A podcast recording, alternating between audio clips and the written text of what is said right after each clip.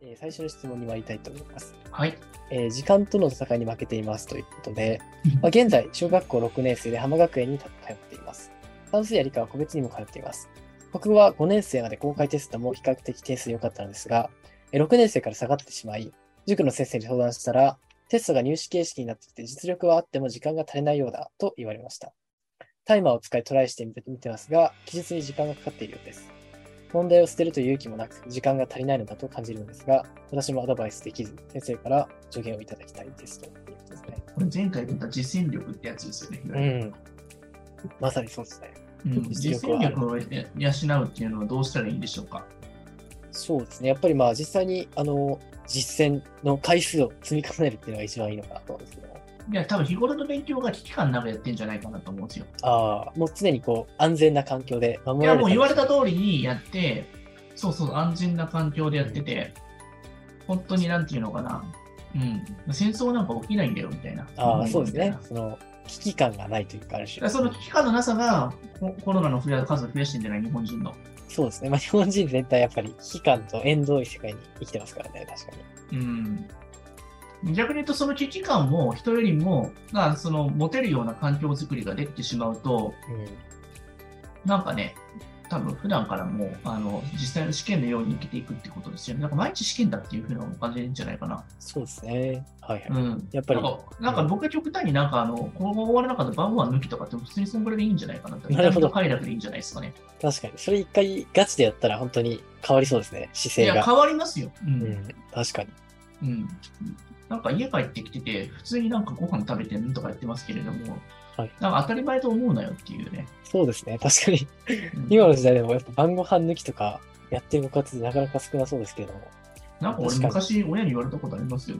本当。あの、あなたご、あの、今日晩飯はって言ったら昨日食べたでしょとか言われてめっちゃ焦りましたけ どね。すごいですね、それ。うんいつも当たり前だと思うなよっていう感覚なるほどったんで、めっちゃビビりましたけどね。まあでも確かにそういう経験があると本当に作ってくださることに感謝が湧いてきますよね。自分で作るの結構だるいですからね。そうです食ねべるのは秒速ですけれども、 小学生ともなるとなかなか衝撃ですよね。それを親に言われたら。うん、でもそういったのを普段の生活の時にすり込んでいかないとわかんないんじゃないやっぱ。そうですね。まあ今の時代は苦労を買う時代とも言われてますけど、そうですよね。当然だと思っちゃいけないですね。牛乳、美味しい牛乳からしか飲んでないと思うんですけど、父とか世代だったらなんか脱脂粉乳とか飲んでた人からね。ああ、脱脂粉乳ですよね。確クかにソ、。クソまずいって言いますから ね。そうですね。うん冷えた状態の飲み物が飲めるっていうのもありえないですからね、結構うね。ん、なるほど。冷蔵庫自体もそうですね。当たり前と思っちゃいけないですね。あれ、氷運ぶだけで昔はすっげえ金かかったっていうもんね。ああ、なるほど。氷で冷やした発想自体が想像的ですね。いや、だから、なんか灼熱の地に行って、かき氷のそのうまさが分かるっていうのも、300円でも買いたくなるでしょ、1000円でもやっ ぱ。そうですね。富士山の山頂で水を買いたくなる気持ち分かりますね。うん、だからその状態ができてないってことじゃない。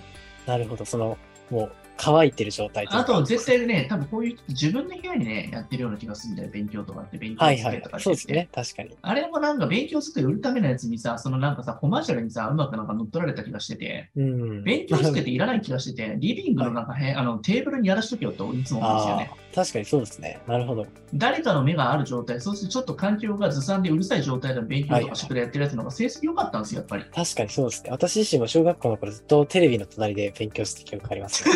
めっちゃ暗な環境でるんだそうかですら。ね。はい。そうですね。でも確かにそっちの方が意外とどんな環境に行っても集中できるっていう。わか集る中誰力かがついたり、誰かがいたりとか、誰かがうるさい邪魔だっていう環境の方が人って絶対成長できるよ。そうですね、確かに。うん。うはいん。なんか誰も見てない状態だったら怠惰になって本気になれないから、はいはい。うん常になんか見てられて、あり足取られるような、ツッコミが入れられるような状態とか作ったりとかした方がいいし、自分で部屋を持った瞬間から、俺は偏差値誤差があると思ってるからね。なるほど、確かに。そうですね。意外といい環境と思う思うほど意外と危なかったりしますよね。いや、そう、いい環境っていうのは、この子供が遊ぶためにいい環境っていう形だから、それ って。なるほど、確かに。鍵とかさ、そうじゃないですか。はい鍵、そうですね。うん。うん確かに。そうだなよ。るほど。子供が遊ぶためにいい環境なだけであって、そういった環境づくりをしてませんか子供の時から。子供優先と思ってやってたものはいが、子供の自由を優先してしまった環境づくりをしてきたマットなのかもしれないですよ、これは。なるほど。そうですね。じゃあ、すみません、意ちょっ外とと今日はちょっそとこ、ですね環境の方がいいかもしれないですね。うん、第三者の目が常に尖ってる状態でやって、はい僕は結構そういう状態です。せだからプロの先生をそばにつける大事さってそこだと思うんですよね。きっとうん、そうですね。ままたあそののスト人レスに言はわれるっていう。はいはいはいはい。確かに。そう。そう、おっしゃるように、そのストレスですよ。うん。そうですね。一度間違えたところを、まあ、ちゃんと指摘してくれる存在というか。それが嫌だ嫌だって言ったら、そこに逃げちゃダメですよ、それ。そうですね。確かそれになれるってことですよ、やっぱり。に。うん。うんその先生に言われるのが嫌だったら、それが言われる前に巻きでやるって話ですよね、はっきり言ってはいはいはいそういうそ習うですね慣づけていかなきゃいけないんですよ。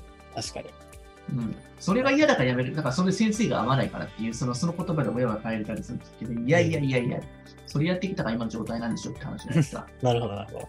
基本的に人って生きていくときにさ、気の合わない人だってほとんどいるんだから、その中でもうまくさ、あのストレスをさ、うまくなうん軽減していくようなそうですね思考とか身につけていくのが大事なわけですその中で成長していきますからね、人間は。そうそうそうなんか最近は自由だっていう言葉になんかうまく正当化されてるけど、はいはい。真の自由って自立からしかないからね、自分を律して、なんそかうですね社会の中になんかちゃんと溶け込んでいって、その中に、かすかな自分の意思とかをね、ちょっと突っ込んでいくみたいな。確かにそうですよね。うん。一人で生きてるわけじゃないですからね。そうですね。なんか全然違うなる話ほどすみませんでした。すごいですね。なんかすごい、あの、深遠なお話を伺い時間との戦いに負けているわけじゃなくて、時間は、なんかあの、待って過ぎていくものと思ってるから、そういうふうに負けてるんですよ。なるほ刻むどものっていうふうに認識変えて時間は刻む。むものですか、自分で。なるほど。そうですよ。確かにそうですね。紛れいかないと人生やっぱ。ああ、その時間が流れていってるのに乗っかってるって認識だと甘いということですね。そうです、そうです。そうですタイマーを使使いっていうのはこっちが使ってるわけであって、 自分が人生のタイマーをさ、握っていかないとやっぱ、すごいですね。自分で人生の時間を刻んでいくと。かっこいいですね、それは。確かうに。んありかっがとうございますこいいかどうかわかんないけど、そのぐらいの気持ちでやんないとテストってなんかすごい瞬で終了しちゃうからさ。そうですね。一瞬で終わってますから1ね。時間のテスト30分ぐらいで終わらせるぐらいの距離いかないとやっぱ。確かに確かに。うん。なるほど同じです。